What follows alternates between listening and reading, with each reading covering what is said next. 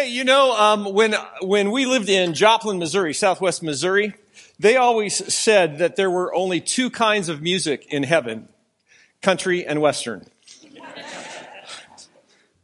Uh, I don't know why I shared that. Just thought it was brave. Ain't no grave can hold this body down, right?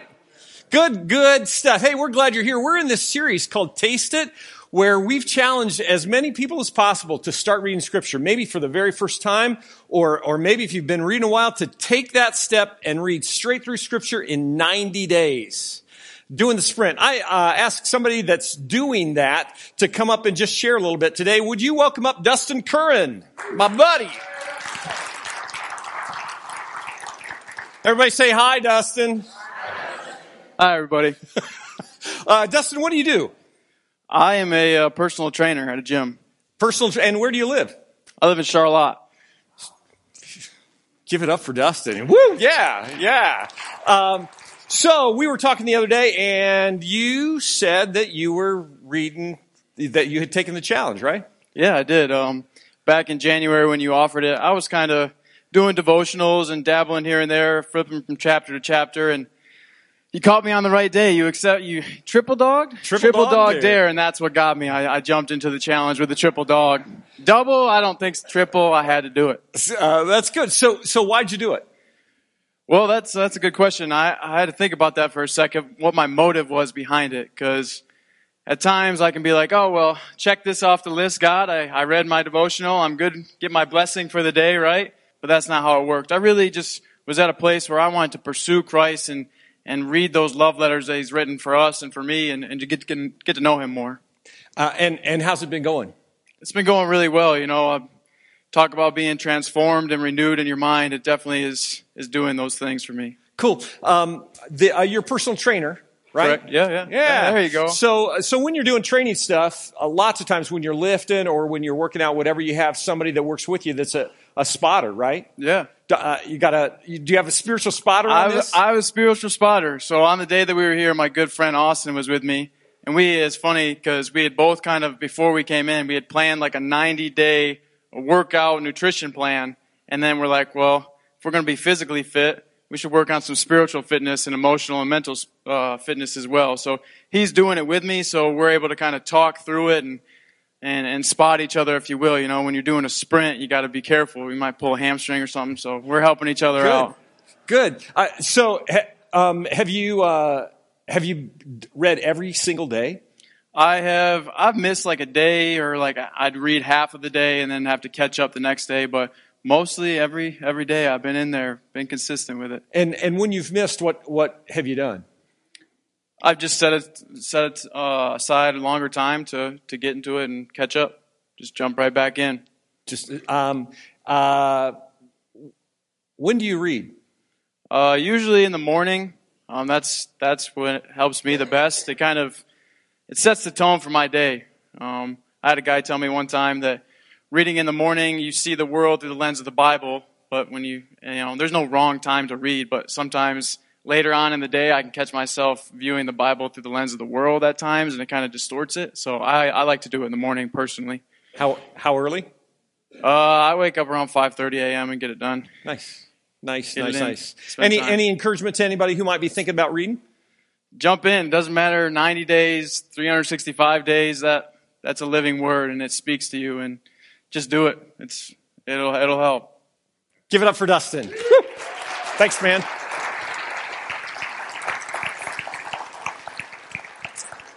Um, if you're doing the 90 day sprint, if you're doing the 90 day sprint this week, you're reading Proverbs, Ecclesiastes, Song of Songs, and into Isaiah. The message today is really going to focus on Isaiah, but, but just so that we can all kind of be on this, you know, 10,000, 30,000 feet view through scripture, just kind of as we're racing through.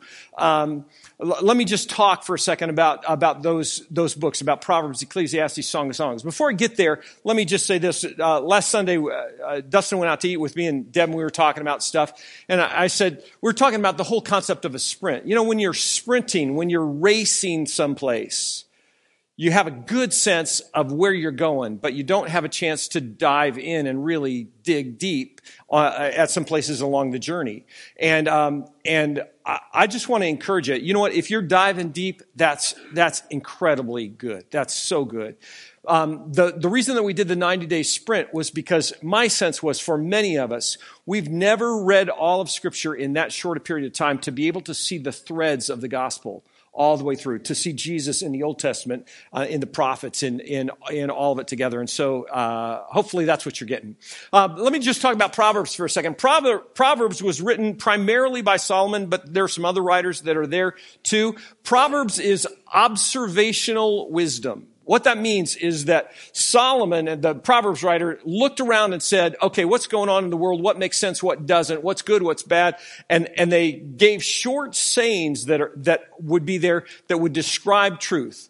Um, God came to Solomon when Solomon became king and, Solomon, and said to Solomon, Solomon, what do you want? And Solomon said, um, you know, God, I really, I don't know what I'm doing in this role as king. Would you give me wisdom to discern how to govern? And would you give me the ability to, dis- to discern right from wrong? That's, that's pretty uh, incredible answer to that question. And God said, Solomon, because you've asked for wisdom, I'm going to give you all the stuff that you didn't ask for. I'm going to give you wealth. I'm going to give you a long life. I'm going to give you honor. And, uh, and, and that's a, that's a pretty cool thing. So Proverbs is, is kind of the summation of that. There are 31 chapters in Proverbs. And like we talked about with Psalms last week, if you read five Psalms a day, you'll read through all 150 Psalms in a month. If you read one chapter of Proverbs a day, you'll read through the through the entire book of Proverbs um, in in one month. So today's the 17th. Happy St. Patrick's Day for whatever that's worth. Uh, you want to jump in if you're not reading Scripture? Start today at Proverbs chapter 17. Tomorrow read chapter 18. And the thing that you'll find with Proverbs is you won't read, read very far before all of a sudden you go, huh, never thought about that before. Or boy, I want to explore that some more. And God will speak through that process. Proverbs, observational wisdom. Ecclesiastes is different than Proverbs. Um, Solomon wrote Ecclesiastes, and he wrote it towards the end of his life. Um, when God blessed Solomon and gave him all this wisdom and wealth and stuff, um, uh, Solomon went through his life as the king of, uh, of Israel and, and had peaceful years for the, for the years that he reigned. At the end of his life, he looked back and said, You know what? Life is kind of meaningless. You go through all this stuff. Solomon experienced it all. You pursue wealth and you get it, and it's meaningless. You pursue knowledge and you get it, and you have all this knowledge, and in the end, it doesn't really matter a whole lot. Um, relationships, you pursue relationships. Solomon had 700 wives and 300 mistresses, concubines, right? Solomon at the end said, you know what? That's not what it's all about. Uh, really, right? Uh, you know, um, he said it's all, it's all meaningless. But at the end of Ecclesiastes, there are, uh, uh Solomon writes this. Um, Ecclesiastes chapter 12. Of making many books there is no end, and much study wearies the body. Now all has been heard. Here's the conclusion of the matter Fear God and keep his commandments, for this is the duty of all mankind. For God will bring every deed into judgment, including every hidden thing, whether it's good or evil. Fear God, keep his commandments. That's the summation of Solomon's life, the wisest man that ever lived. Uh, you know what, Dustin? Can you give me? Can you hand me my notebook that's right there? Thanks. Having some tech issues. Um, the uh, the book of Song of Songs is um, is a different kind of book than Proverbs or Ecclesiastes. It is actually a book of love poems between uh, men and women. When uh, when we were going through the service before we started today, the guys in back said I had to say love poems, real low. That that's what it's all. If you've never read Song of Solomon, it's uh, it's juicy stuff. It's the stuff that you, as a husband and wife, you can read out loud to each other. If uh, you're getting married, save it for your honeymoon. Yeah, read it out loud in that kind of context. It's it's uh, it's there, all right, in all of its glory. Um, uh, let me say this: some some commentators say Song of Songs is actually uh, uh, an allegory of God's love for the nation of Israel.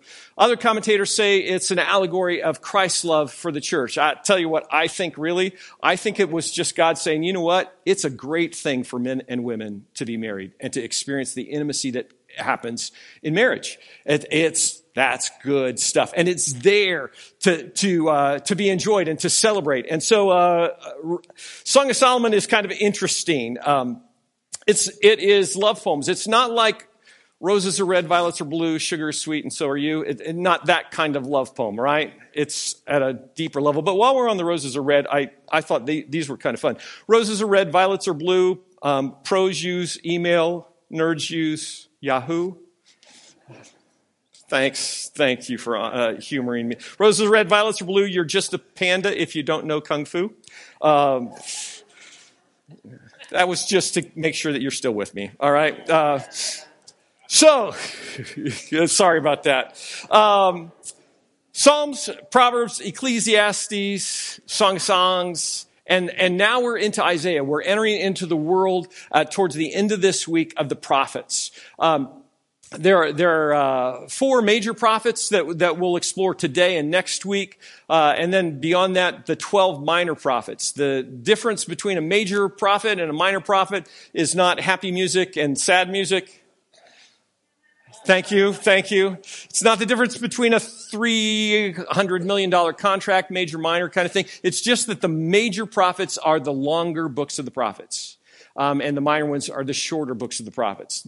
Um, God used the prophets to tell his truth to the people around, uh, particularly, particularly in the period of the kings. Um, let me let me just put something up on on uh, on screen that will help you just have kind of a rough sense of timeline. So about a thousand years before Christ is when David becomes king of Israel a little bit before that, a little bit after that. And uh, his reign lasts uh, 30, 40 years. Solomon's reign lasts 30, 40 years. In 920, the um, 920 BC, the northern and the southern kingdoms of Israel, the 10 tribes, the two tribes, separate Jeroboam and Rehoboam. Uh, if you were reading in Kings, you read about that. Uh, fast forward a couple hundred years, and in 722, Israel, the northern 10 tribes, are taken captive by Assyria.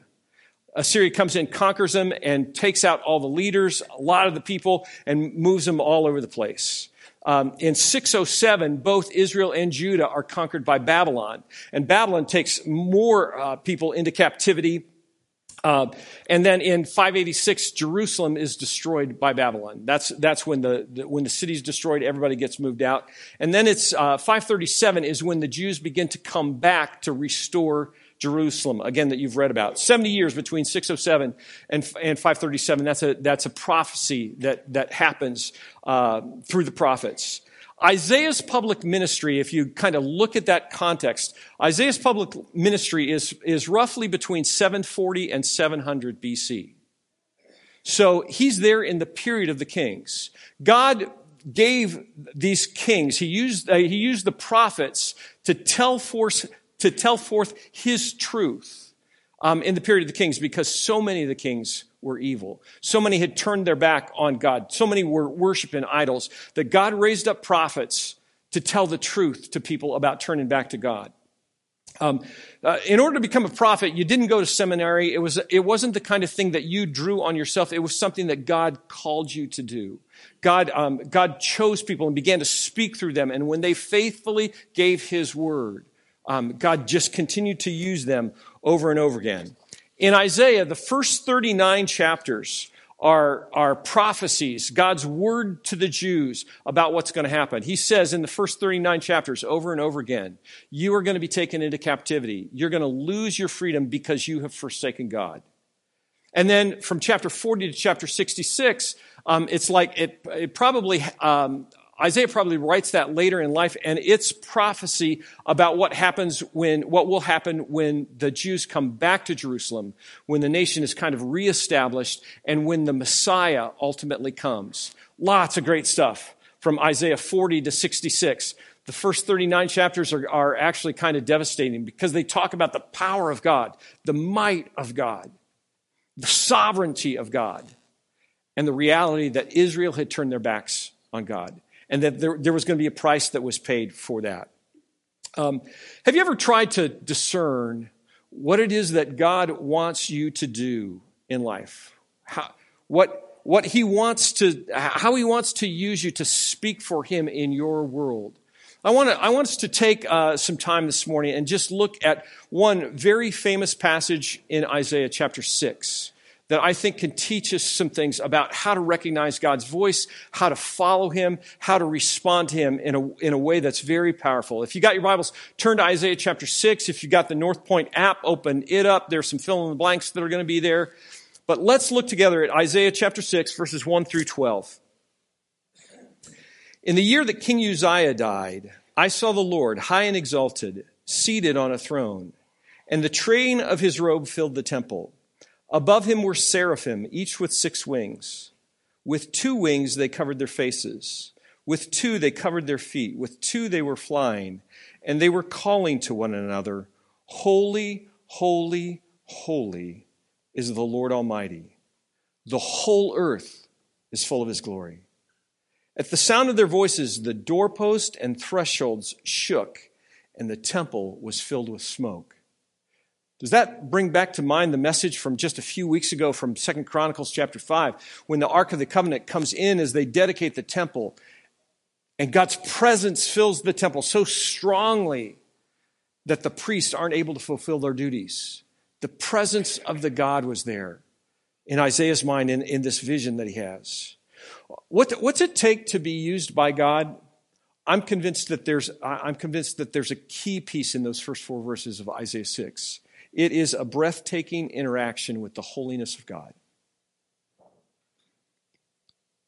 It's come to grips with who God is in his character. Most of us spend our lives wanting some interaction with the eternal. We want some kind of relationship with God. But the way that we tend to pursue it is by doing stuff, by going to church, by, by, by uh, you know, just reading a devotion, whatever. Um, our interaction with the God of the universe comes when we begin to zero in and focus on his character and his holiness. How do we do that? We've got to create time for him. Dustin, getting up at 5:30 in the morning to read scripture to have God speak to him in that quiet time. We've got to, we've got to create time. We've got to pursue God. God doesn't just dump himself on us. We have to actively pursue him. We have to fully focus on who he is and on his character. And that's why it's so important to dive into scripture. We know God. We can see him in creation, but we know him through his word. And God reveals himself. He reveals his character through his word. I, We've, we've been saying taste it, man, in this series, taste it. Just jump into scripture and, and, and dive in and begin to read. It's in scripture that we understand who God is and what he wants in our lives. You know, um, there's, there's a question that I think is a, is a pretty powerful question. What, what's the purpose of your spiritual life? What do you want your spiritual life to accomplish? Think about that for a second. I think for many of us who would say, you know, ultimately, the reason for my spiritual life is because I want to go to heaven when I die. I don't want to go to hell. I don't think that that's a good enough reason. The purpose for our spiritual life, the purpose for our relationship with God is so that we can have an intimate relationship with the God who created us, so that we can know Him and be known. Why do we read Scripture? It's not to check off a box. Why do, why do we share the grace of Jesus with people? It's not to check off a box. It's so that we can know God intimately, so that we can know His heart, so that He can know us and we can be open and honest and transparent with Him. Intimacy can only happen when we're transparent with God. Read, read what happens in verse 5. Holy, holy, holy, they've said. Isaiah says, Woe to me! I am ruined, for I am a man of unclean lips and I live among a people of unclean lips, and my eyes have seen the King, the Lord Almighty. What's it take to be used by God? Authenticity and brokenness. Do you sense that in Isaiah's heart? He sees the glory of God and says, Man, I've got no business being in this place. There's a difference between being aware of our sin and being overwhelmed with the reality of our sin and the separation that it creates between us and God, a holy God. It's not enough to just confess sin. We have to spiritually hit rock bottom. Uh, for different people, it takes different things. Sometimes it's a crisis. Sometimes we just come to a place that we say, you know what, I'm going to stop playing games. I'm going to stop trying to be a good person. I'm going to stop trying to be better than the people who are around me. My sin is blackness in the glory and the light of God. I've got no place, no business being in his presence. Uh, please understand this. We are not good people. We may try and convince ourselves that we're, that we're good, that we're better than the people around us. We're better than the people we see on the news. We're better than the people who commit crimes. We are not good people. We are people of unclean lips, of unclean hearts, and unclean minds. And that situation, that reality cannot be remedied by anything that we can do. We We've got to stop pretending and own our own sinfulness. We have to. Solomon wrote in Ecclesiastes chapter 7, Roman quotes it in Rome, or Paul quotes it in Romans 3. There is no one righteous, not even one. Uh, understand that when, when I talk about being overwhelmed with sin, with, with the reality of our sin, this is not a, a uh, man, I'm a train wreck. I deserve to die. I'm such a horrible person. It's, it's, it's not that focus on us. Being aware of our sin is a focus on who God is and His holiness and His righteousness and recognizing that I am not that at all. Isaiah says, Woe to me! I'm a man of unclean lips. I live among a people of unclean lips, and my eyes have seen the Lord Almighty. Verse 6 says Then one of the seraphim flew to me with a coal, a live coal in his hand, which he had taken with tongs from the altar. With it he touched my mouth and said, See, this has touched your lips. Your guilt is taken away, and your sin is atoned for. What's it take to be used by God? Atonement one who would take that sinfulness that is in, in us and put it on himself. When uh, atonement, the, the, you know, the, one of the ways to understand atonement is that we are made at one with God because someone takes our sin on himself. Jesus did. Our awareness of our sin and the holiness of God is not enough. We've got to have a come to Jesus moment. We can't just slide through life. We've got to have this sense of, you know what, now is the time. Everything changes. I cannot live the way that I am, that I have been living any longer. Nicodemus came to Jesus in John chapter 3, and Nicodemus said, What do, what do I need to do? And Jesus said, You've got to be born again. You've got to let God get in and change you from the inside out. A complete transformation we have to, we have to come to grips with an acceptance that God can and wants to do a work in us. That he wants to change us from the inside out. He wants to allow his holiness to become our holiness. Not anything that we can do on our own, but only through him. Verse 8. Then I heard the voice of the Lord saying, Whom shall I send and who will go for us? And Isaiah said, Here am I, send me. What's it take to be used by God? It takes a willingness to say yes wherever God leads. A willingness to say yes where God, wherever God leads. Now, understand that God gives us the ability to say no to Him. He gives us an option. Every day when we wake up, we have the opportunity to say yes to God or no to God. We have, we have, the, we have the choice. Are we going to focus on God? Are we going to see the world through God's eyes or through our own, uh, through our own eyes? When we say no, we lose and everyone else loses as well. Do you understand that if Isaiah had not said, Here am I, send me, when, when God said, who, who, will, who will go for me? If Isaiah had said, uh, I don't know, I, I'm not in, that the rest of the book of Isaiah would not have happened we wouldn't have those words that came just that come just a few chapters later in isaiah chapter 9 where, where isaiah through the power of god says there's going to be this child that's born that's going to be wonderful counselor mighty god everlasting father prince of peace. We wouldn't have the words that happen in isaiah chapter 40 when, when isaiah through the power of god says you'll mount with wings like eagles. You'll run and not be weary. Walk and not be faint. The lord is the everlasting god if Isaiah had said no, we wouldn't have Isaiah 53 that describes in detail the Lamb of God given his life for us. When God calls, answer the bell. In Isaiah's vision, when God says, who, who will go for me? Do you understand that in that setting there was no one else? There was no one else who could say yes. It was Isaiah and only Isaiah.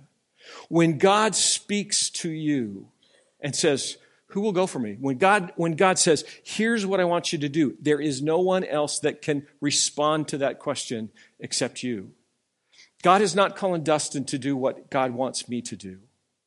God is not calling me to do what only you can do. When God gives the call, only you can say yes.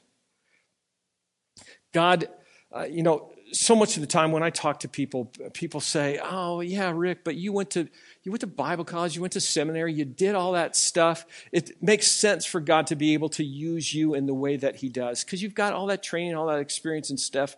Um, I know this is a cliche. I know it's on posters, but but it's it's reality. God doesn't call the equipped. God equips those He calls right? If God calls you to do something, He's going to provide the resources, He's going to provide the strength, He's going to provide the words, He's going to provide the energy to do what He has called you to do. He's not going to wait until you've done all the training, until you've prepared yourself to do that work and then call you. God is going to call, and then He's going to give you what you need to accomplish that. Uh, how do you know how to respond when God, when God calls? Yeah, that's the question, right? How do, how do I recognize God's voice? I, I would maintain that when you have that, when you have that experience with the holiness of God, when you understand who He is, that you begin to recognize His voice in little ways at first, and then in greater ways. How do you respond? You, you start just simply by saying yes in the little things. When, when, when God prompts you to make a phone call to somebody, when God prompts you to send a text to someone that you know is hurting, when God prompts you to, to, to write a, a message, a note, and send it along, say yes to that. When God prompts you to go alongside someone who's hurting, say yes to that. Start with just saying yes to little stuff. I, I shared a, a, number of weeks ago that as a leadership at, here at Northpointe, we have this sense of calling that God has prepared Northpointe to come alongside churches who are struggling and dying. You know, in my mind, I think, oh, there's got to be this grandiose scheme of what that looks like. You know what it's looked like for us? God allowed me to connect with this guy in Laingsburg that's now done this replant of a church in Fenton. And we were able to send some money and to provide encouragement to them. And that church is doing some cool stuff. Through Jason and Hope Sharp that, that were on video last week, God made a connection with me with, with a, a, guy named Rick Markham that's, that, that went to First Baptist Church in Clio, a church that was down to 15 people and ready to close their doors. And as a church, we've been able to send some money to help with the replant of that church. And our family life team, our family life ministry team, is going to go and help do training for their workers as they replant this church in Clio. You know, it's not any big grand, grandiose big scheme. It's just saying yes in little ways. About 20 years ago, Herb and Kim Burkett were sitting where you are, a part of the church. They came to a missions conference and they both went home and said, You know what? I think God is calling us to be missionaries. Herb worked for the state. They were, they were just normal folks. God equips those he called. For the last 20 years, they've been in Ukraine shining for Jesus, planting churches, training workers that are now going all over the world. Um, what, uh, when I was 17 years old, um, I had faith in Jesus. I, I wanted to honor him and serve him, and I was at, at Camp Christian in Houston, Ohio. I can remember very clearly being outside that night. It had rained that day. It was, it was wet. And at the end of that service, at the end of, the, of that time of worship, Harry Holloway, a, a preacher at a little church in Lynn, Indiana, said, Okay, who, who is going to respond to God's call to minister to people? Who's uh, what he called it at that point in time was full time Christian. Who's going to go into full time Christian service? What he meant was who's going to be a preacher, who's going to be a missionary. I, I, I didn't think that I was supposed to do either of those things, but I knew that I had to respond to God. And I came down, I came down, uh, what's that been, almost 43 years ago, and said, God, whatever you want me to do, I'm willing to do. Now, many of you have heard my story, and, and I say when I went to Bible college, I didn't intend on being uh, on doing full time ministry. Um, I had made this commitment because I knew God had called me, but I didn't know what it was going to look like. I didn't know what it was going to look like. And it was a whole series of saying yes to little steps, one at a time, that eventually God led me and Deb into ministry that ultimately that brought us here to Northpointe.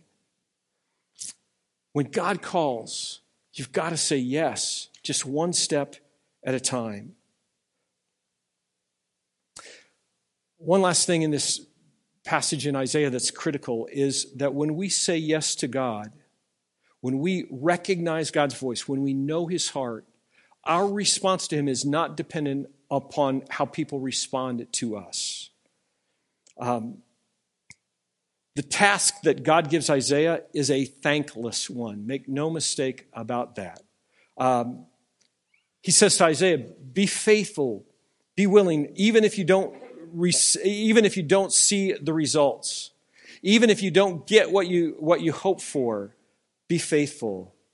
Verse nine of Isaiah chapter six. God said, Isaiah says, Here am I, send me. And God says, Go and tell this people, be ever hearing and never understanding, be ever seeing, but never per- perceiving. Make the heart of the people, the nation of Israel, calloused, make their ears dull, close their eyes because they keep hearing your word over and over again. Otherwise, they might see with their eyes, hear with their ears, understand with their hearts, and turn and be healed. God says, Go and keep telling them, even if there is no response. Isaiah says, for how long, Lord? And God answered, Until the cities lie ruined and without inhabitant, until the houses are left deserted and the fields ruined and ravaged, until the Lord has sent everyone far away and the land is utterly forsaken. What was Isaiah talking about? The captivity of Israel. God was saying, Isaiah, you keep speaking for me until the nation is carried away. Don't miss this. God is calling you to speak for Him. God is calling you to live for Him. God is calling you to make an impact for Him. It's not enough to go through the motions of living a Christian life, of being a good person, comparing yourself to other people that you know, people that you read about. The question asked of Isaiah is the question that is asked of us today Who will I send? Who will go for me? And the answer is you. Send who? Is the title of today's message. Send me. That's the answer. Send you. Roses are red, violets are blue. Who's God want to send? The answer is you. The thing is, you're the only person who can say, Here am I, send me.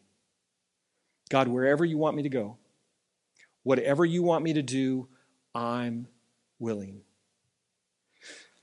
I mentioned Isaiah uh, chapters 1 through 39 are different than 40 through 66. 40 through 66 describes what happens when Israel returns to Jerusalem. And, and this Messiah comes. This person that Isaiah had described as wonderful counselor, mighty God, everlasting Father, Prince of Peace. I think one of the most important pieces in the Bible, one of the most important passages, comes from Isaiah chapter 53.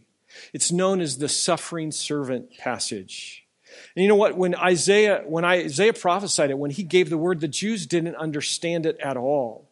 They knew that it described somebody important. They knew that it was critical to their faith, but they couldn't wrap their minds around how this prophecy could somehow describe the Messiah, the one who would save them. The wonderful counselor that Isaiah had prophesied about. On our side of history, it's clear. It's the picture of a sacrificial lamb dying, one for all mankind.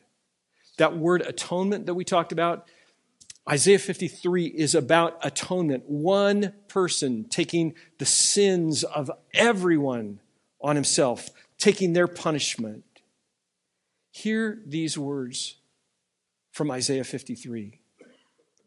Who has believed our message, and to whom has the arm of the Lord been revealed?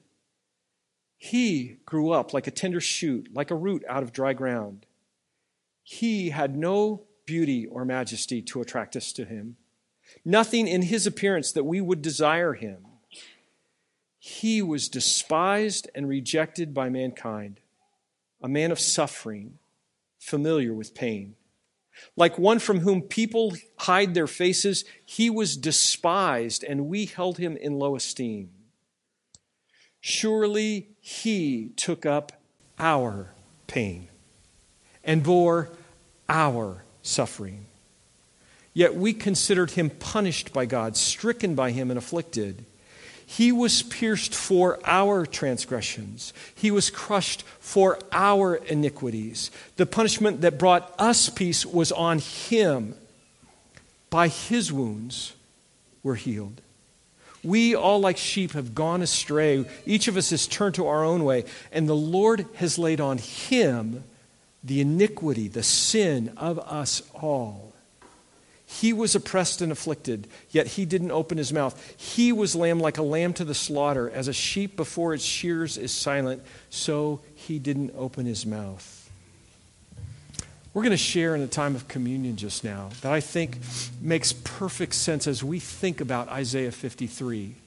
If you've got that open on your app, open in a Bible, man, read it. Sometimes when we, when we share communion, we look at communion through a victorious lens. We think about how God has worked in our lives and how much has changed. Sometimes, sometimes when we share communion, we think about it with an eternal lens, that there's going to be a time that we share communion in the presence of Jesus with Him in heaven.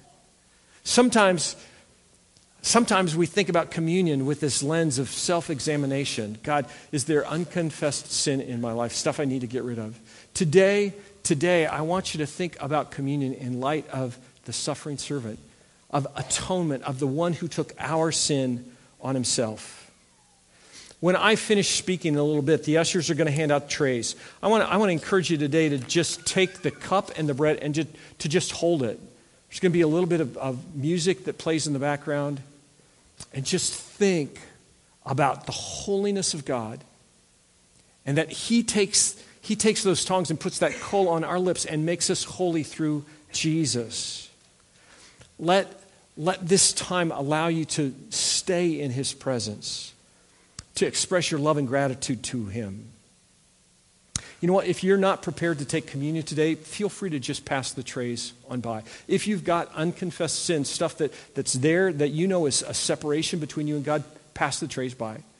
If you're not ready to, to get rid of that and make it clean. If, if you've never made the commitment to follow Jesus, just pass the trays by and just in the quietness, think about who God is and what He might have in store for you. Quiet music's going to play.